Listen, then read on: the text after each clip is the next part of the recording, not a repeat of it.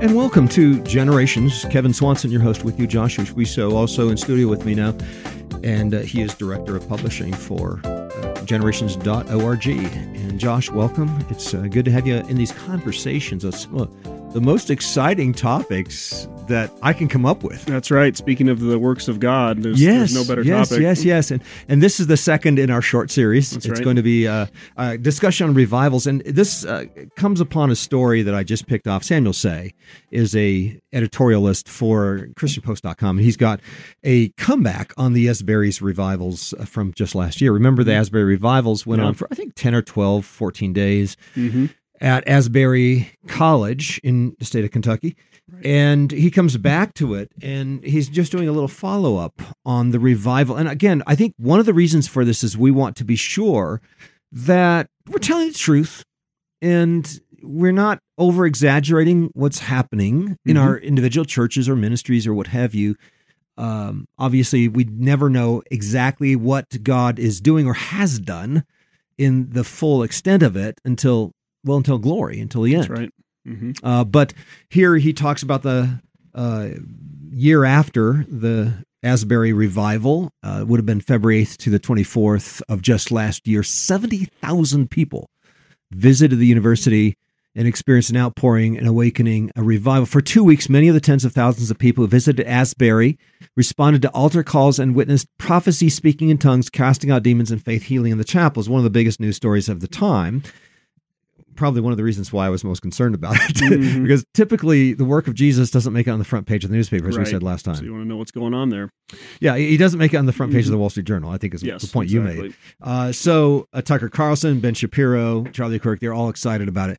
What has happened at Asbury uh, became something of a hope for Christianity, conservatism in America.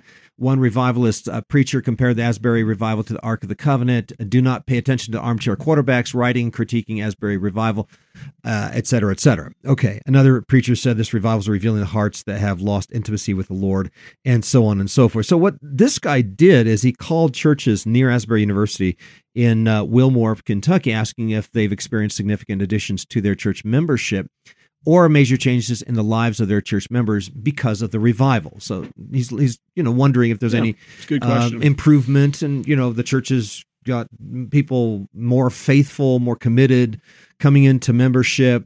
Uh every representative of the churches i spoke to said no. Hmm. all right. So uh, i guess a sad report a year later. Uh nearly all the people i spoke to said individuals from their churches and visited asbury chapel during the revival but they said they couldn't highlight any lasting outcomes one representative of a slavic church actually said the russia Ukraine war has had a more noticeable impact on its members than the revival. and yet, with seventy thousand people visiting, as it was reported, we don't have the data from where all those people came and, and went to. Right. That's, that's Right. something else that we don't know. But it is interesting to consider the local community and how it's impacted. That should Right. be relevant. And I think we all understand, Josh, that we cannot simply respond to an immediate emotional response. You know, everybody crowding to the front, coming to Jesus for the 14th time, or any kind of emotional response. Certainly, the modern music scene, I think, encourages something of an emotional response to the word, but that itself doesn't represent a true heart change, a true work of God. And really, what we're coming down to is there's so much in revivals that can repeat the work of man hmm and uh, and we know how to do that. You know, we have the technology to bring about a enthusiastic response to the preaching of the word or to the musical presentation, but that itself is not an act of God. Right, yeah, and, and you think of Jonathan Edwards, who uh, experienced a lot of different instances of revival back in the First Great Awakening, and he had to really think deeply about what is a work of the Spirit of God versus what is not. And in his book, The Religious Affections, he points out that there's a whole category of emotional responses that may or may not be a work of the Spirit of God. They, they certainly could be an aspect of the changed affections that the Spirit produces, but in other cases, it could just be a work of man. It could be an emotional response merely. And I think any authentic, sincere, sober minister of God, evangelist, etc., is going to be insistent on the truth here. Mhm. You know, I mean, are we really getting an authentic work of God that will transform lives and maybe even come to the point that transforms a nation Mhm. and a national character. And that came out of the Great Awakening. Most, mo- I think, most historians believe the Great Awakening had a profound impact upon uh, America and staved off something of the Enlightenment and brought back something of an evangelical gospel in England, et cetera, et Mhm. cetera. So the Great Awakening had a, a, an impact upon nations, England, America, et cetera. And so did many of the 19th century revivals in Scotland, Wales, et cetera. But you also had a man oriented uh, work that was happening sometimes in the First Great Awakening, but more so in the Second Great Awakening with Charles Finney.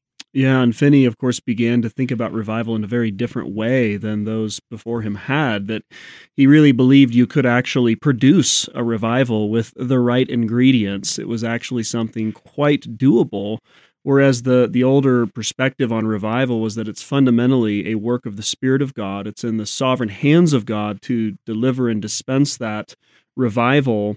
Uh, and so that really did, I think, change uh, how revivals were viewed uh, in America and around the world. And towards the end of his life, Charles Finney did acknowledge that much of what he had done was uh, was fruitless. Uh, and and you know that was towards the end of his life, of course. Uh, Finney had warned his Oberlin College students that the South must be reformed or annihilated, but he did acknowledge that. And, and, and there has been a number of, of important analyses of revivals. I think of the Welsh revival of 1859, where it was a Presbyterian and Methodist, I believe, came together for prayer time. They were concerned about the lack of the prayer life of the church and the anemia, the spiritual anemia that spread across Wales and the churches in Wales. And those men came together, and a phenomenal revival occurred in 1859. That's right, yeah. And so they gathered together their two churches for a time of prayer and, and continued for some time uh, in that regard. And they began to see significant results as people from around the surrounding community gathered in. Uh, and it really began in uh, Llangeitho, Wales. And there was some fascinating uh, eyewitness accounts about what were the the common factors of how people were affected, and some of these marks of revival are, are helpful to think about. And uh, for example, uh, Thomas Phillips, who was an eyewitness, he he noted that one of the key marks was the unified, fervent prayer of the church that was shaped by Yeah. those events. That is prayer meetings packed out. Right? You know, and I'd say that, you know, the average church it doesn't see that. No. Uh, I think the spiritual life of the church is best recognized when the parking lots are full on a Wednesday evening, and you hardly see that anymore here in the States. Yeah, it's rare. Uh, they, he noted there was a unified zeal to renounce sin and lead godly lives. So there was real repentance. There was real transformation taking place in people's lives. He he noted that the families were committed to discipling their children. So there was a family Yeah. discipleship Huge. effect as well. Huge, yeah. Uh, and then the third was that the there was an aggressive outreach that that flowed from that as well, a desire to see others impacted. and, and that's precisely what we find in Acts chapter 2. What do you see in Acts chapter 2? Immediately after the outpouring of the Holy Spirit at the Pentecost, what happens? But they're rushing out and, and crossing cultural boundaries and right. Talking of the mighty works of God to everybody they run into throughout Jerusalem, such that all Jerusalem realized something happened. That's right. and uh, so the evangelism is just the passion of evangelism and we certainly see that through most of the revivals the korean pentecost uh, the Scottish Pentecost and revivals of the 1830s and 1840s, uh, Mhm. William Burns and others, just you know, they exploded onto the scene, and the Scottish missionaries. I think of uh, people like uh, David Livingstone and, and uh, uh, Robert Moffat and others, as well Mhm. as William Burns. Uh, they're just flooding into China, flooding, absolutely flooding into Africa over the next 40, 50 years, and really changed the entire world for Jesus because of the revivals that occurred in England, Wales, and Scotland in the 1830s, 40s, 50s. Uh, really a tremendous time, a tremendous That's time in human history. Uh, so evangelism, mission, passion is the result. And, and so far we haven't seen that from Asbury. But you're also looking at a generational component. Uh, family worship is everywhere. Mhm. And people begin to, you know, buy family Bible study guides to share with their children. Uh, they're they're interested in discipling their children. They're pulling them out of the public schools and give them a distinctively Christian education, Christian discipleship. So you begin to see a, a, a turning of the hearts of the fathers to the children, children to the fathers, in a New Testament style spirit filled revival. And, and that was happening in the 1850s in Wales. That's right.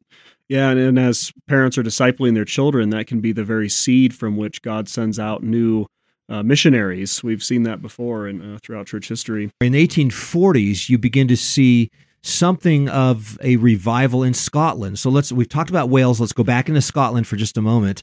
The St Andrews revival of the 1820s. You remember that? And that mm-hmm. that that actually led to Robert Murray M'Cheyne and William Burns and other men of God who became some of the most outstanding preachers and evangelists of the day.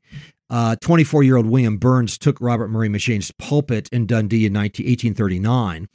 And on a Tuesday morning in August of 1839, William Burns was in the nearby city of Kilsyth, and he stepped out into the center of town to preach. A great multitude collected about his makeshift pulpit. Uh, this was out in the streets. Now, listen, later he described the scene. When I entered the pulpit, I saw before me an immense multitude from the town neighborhood filling the seats, stairs, passages, porches, all in their ordinary clothes, including many of the most abandoned of our population. He preached for five hours. Now, that, that would be a, a, a signal. He didn't just get the worship band warming everybody up for you know two and yeah, a half no, hours or four hours or five hours. Word. Literally preaching the word of God for five hours. He said people listened with the most riveted and solemn attention. Again, for five yeah, hours, they were absolutely riveted to this. The response could hardly be paralleled by any other period of revival in Scotland's history. The weeping and wailing, quote, the tears and groans, some were screaming out of agony. Others, and among those strong men, fell to the ground as if they were dead. Over the next two years, revival swept across Scotland. Wherever William Burns preached, every day the Holy Spirit endowed the man of God to preach to crowds of 1,000 to 10,000, four to nine hours at a time. Yeah.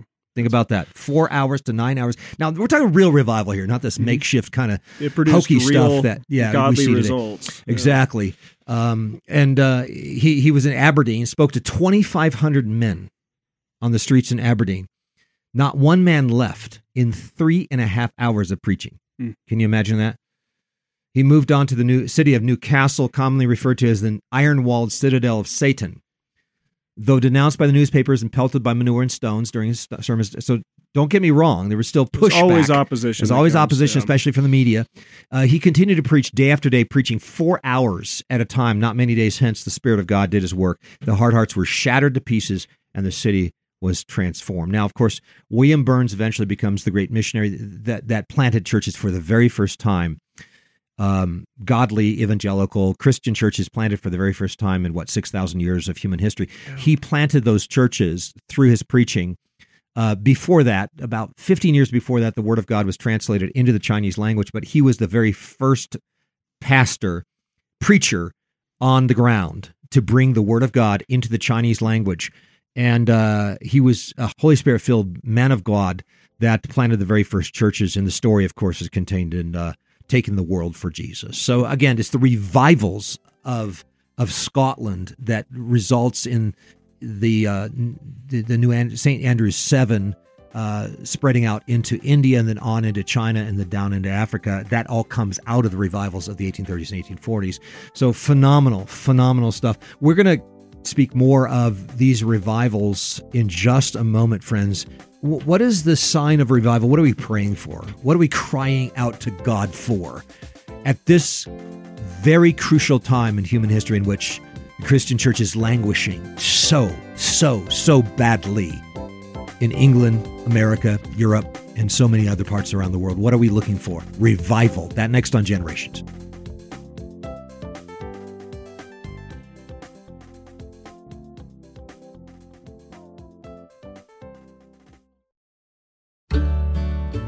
We've seen it, folks. God is working in the hearts of dads and sons, and He's turning the hearts, turning the hearts of fathers back to the sons, and the hearts of sons back to the fathers, and turning us all back to God.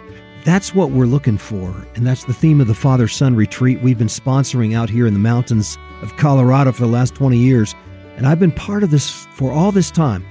Now, God has done amazing things through the years. Uh, well, I've seen it. 350 dads and sons getting into God's Word together. Nothing like it. Camaraderie, brothers on brothers, it's a band of brothers coming together, powerful talks, prayer, father son walks and talks, meaningful engagement. It's almost going without saying that dads and sons don't get enough time together. And hey, we don't get enough time out in God's nature playing games and going for hikes in God's fresh air. And we don't get quite enough time in God's Word either. So don't miss this year's Father Son retreats this August in the Colorado Rockies up in the Sangre de Cristo Mountains. Check it out at coloradofatherson.com and register today and be one of the first 125 people to sign up and save $100 per father and son. Secure your spot with the biggest discount available right now at coloradofatherson.com.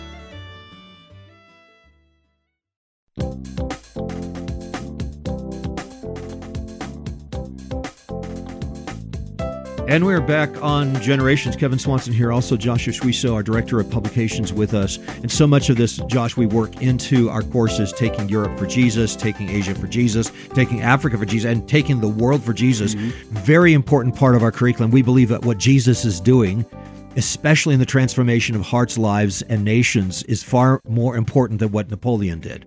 So that's that's our history curriculum. Yes. It's a whole different worldview that is brought into a 12 year history curriculum as part of the generation.org uh, curriculum we provide for Christian schools and homeschools. But Josh, um, wow, the, the, the signs of revival must indicate that there is a God sized transformation, there's a God sized supernatural working that is happening through the ministry of the word that is transforming lives, families, churches, nations, not just for the next three days, not just for the next two weeks as people crank up the worship bands, but it actually transforms lives. That's and, right. and when you take a look at it, 20 to 30, 40 years later, you're going to say, God was here. God did something with this. That, that's the only conclusion you can draw. And and of course we're reminded that the salvation that Jesus brings is a real salvation, right. a That's real right. deliverance. And a God sized gospel, a God sized salvation. It's so much. In fact, I said this in a recent conference. I said the number one way in which you can determine a cult is this the power of God Mhm. transforming from the inside out does not happen with a cult. That's right, because the gospel is the power of God unto salvation. and exactly so it's right. going to bring a transformation as an effect. And that's Yeah. what you see in all the revivals ultimately. Yeah. Let's go over a few more of the signs of Yeah, revival, well, true revival. I was reflecting here on uh, David. This is David Rice. He was a pastor in uh, Kentucky in the 1800s. So you're kind of right between the first and second Great Awakening, and and he would go from town to town and had seen transformation taking place. So, th- so this is even before Asbury. Yeah, Yeah, Asbury's in before Kentucky Asbury. as well. Same region. yeah, same region. And right. a lot of similar uh, summaries from the Welsh revival, uh, but I was going to add a few here. He, he pointed out that one of the effects of the revival was a deep sense of the evils of sin. The sinfulness of sin was a very Mhm. big part of this, that they were so aware of how guilty they were before God. But not only that, but also a deep and affecting view of Jesus as the redemption that God has provided um, and, an, and, an earnest love that then flows from the forgiveness that has been received through Christ. He also testified to how there was a significant transformation of the outward morality of the people, that those that were once drunkards were now Mhm. singing psalms. Those that were uh, swearing and, and cursing were now engaged in fervent prayer, and those that had lied were now speaking truth. So there was an outward transformation taking place. And, and you're going to see that at a social level. You're going to see a closing down of abortion clinics in the Yeah, modern day. It's so going to change culture And- and- as and it works its way out. closing down of public schools and all of this crazy transgender school thing. That's all Yeah, gone after a revival has swept through Kentucky. Yeah. Has that happened in Kentucky yet, as far as you know? We're not seeing this Eh, level of what's eh, described here as far as we're, we're Yeah. aware. As as I recall, sadly, Kentucky has endorsed uh, abortion through a, a statewide referendum Right. most recently. Yes. So, uh, one other point I want to make is that these revivals they do snowball into international reviving, and, Mhm. and that's what happened with William Burns' revival snowballing into China, but also South Africa. Now, this is truly phenomenal. I think the the very best, most exciting, most important, most significant, most powerful uh, revival that happened in South Africa was what happened with Andrew Murray And you're familiar with Andrew Murray. He's written so, a Yeah, a lot of good books. bit. I read- people still read them. I read his humility book. Uh-huh. Yeah, and I found that to be very helpful. I haven't read Waiting on God, which you've mentioned Yeah, a few I times. truly recommend William Burns' uh, books. Really powerful preacher of God. He was born in the Boer town of Graaff-Reinet on May 9th, 1828. Um, and that was six years before the Voortrekkers set out for the Transvaal. Um, but he sensed a deep need for spiritual awakening in South Africa, as did his father. His father prayed, get this, his father prayed for revival in South Africa for 36 years. Yeah, that's waiting Now- on God. That's waiting on God. That's exactly right. Yeah. And this is very important. We can't schedule revivals, Mm-hmm.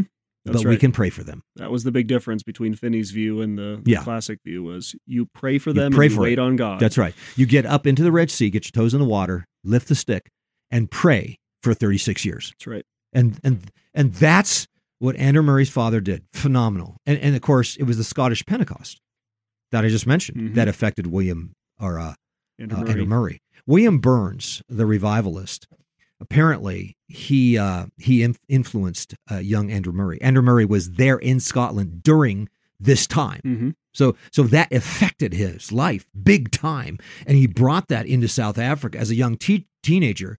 Andrew had the privilege of carrying. William Burns' Bible and cloak for him. Hmm. So it's a little bit of a data point. I'm not saying that just- carrying the man's cloak makes a difference, but, But he was being in with his him. presence, yeah, Yeah. I think that's the big thing.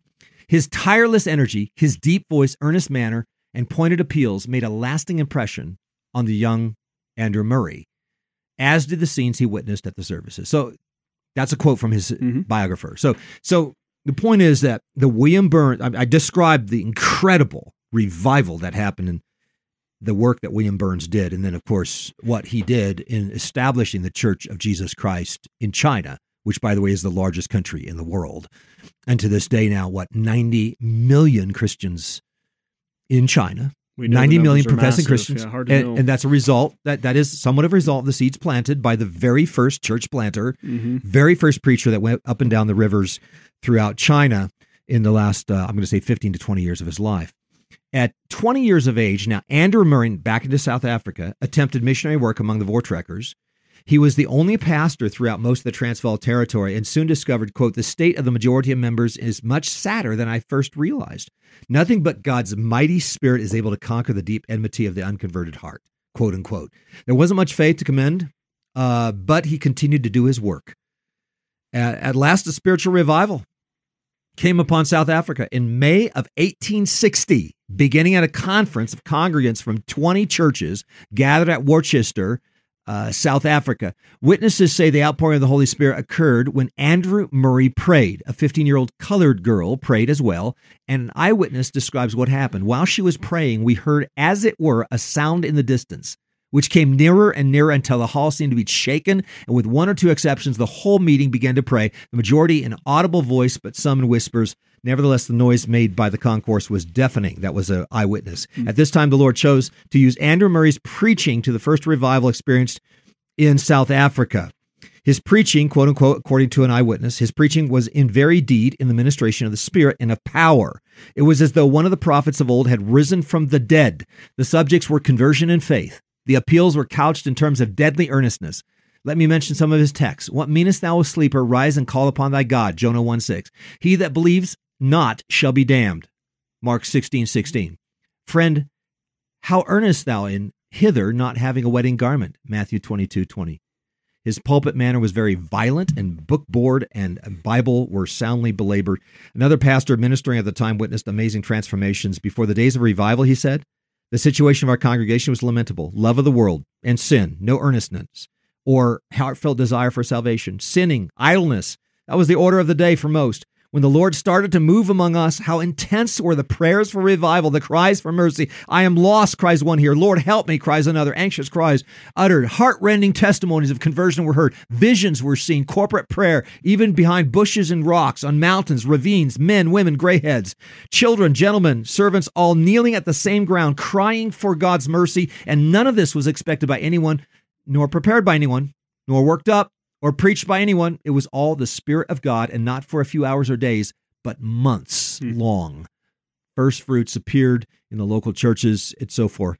and so on. I go. Now, this is my new uh, edition Yeah, of Taking the World for Jesus stories. that's coming out in about two months from now. Mhm. In fact, I think that's going to the print Right today. now. Probably today. Indeed. if you can get home and get some work done. That's right. Okay. Joshua Schwisow is our director of publications, and it's been exciting recording these things because I guess I, I didn't. I, I never had all these together in one place, and that's what we're trying to do Yeah. with taking the world for Jesus, as well as uh, the various taking Europe for Jesus, uh, how Jesus built his church, etc. We're looking Yeah. at 12 years of history curriculum. It's been a thrill putting this together, Josh. Yeah, and we don't even have all the stories collected. Not yet. Only Glory will tell all of them, but we're going to keep uh, finding them and retelling them. That's right. Is there anything more encouraging in the world than what Jesus is doing through these amazing revivals Well, we and transforming work? it's the kingdom that will last forever. You know, Napoleon's yeah, yeah. kingdom is gone, Exactly. but the kingdom of Christ will endure, and that's why it's so exciting. Indeed. Well, friends, we're clean out of time. I wish we had more time to go over these great revivals that we've collected through our history curriculum, all available at generations.org. Give your children, yeah, we, we, we tell the stories of Napoleon. We absolutely, I think I, I Mhm. gave Napoleon three pages. I, Yeah. I've been a little more generous with Napoleon in this next edition of Taking the World for Jesus. I gave him three pages, but we're still going to give uh, Andrew Bonar and these great revivalists, uh, Andrew Murray and others, we're going to be giving them 20, 30, Yes, 40 pages. airtime for that. Yeah, we're going to just dedicate way more space to the exciting work that Jesus is doing in transforming the world. In fact, Napoleon, at the end of his life, you know, as he's dying on the island off the coast of Africa, did admit that the greatest man that ever lived was the Lord Jesus Christ. Mm-hmm. And he gave a message of love. And there's nothing that motivates man or affects man more than Yes. the gospel of love that was given by Jesus Christ. And that those are the dying words of Napoleon. So Mhm. Napoleon has a moment much like uh, Julian the Apostate who says, you know, "O Galilean, thou hast Mm-hmm. Right. conquered." And and that's that was Napoleon's final words, basically, "O Galilean, thou hast conquered." You know, you've won. He wins. Jesus wins. Mm-hmm. Amen. And he wins in history and he establishes a kingdom far, far, far better than whatever Napoleon did. That's right. Amen. Okay, well, that wraps up this edition of Generations, friends. Get copies of this stuff America and God's Providence, Taking the World for Jesus, Taking Africa for Jesus, Taking Asia for Jesus, Taking Europe for Jesus. Uh, wow, there's just a lot of stories to tell, and we're t- trying to tell as many as we can through a 12 year curriculum, all available at generations.org. This is Kevin Swanson and Joshua Schwisow inviting you back again next time as we continue to lay down a vision for the next generation.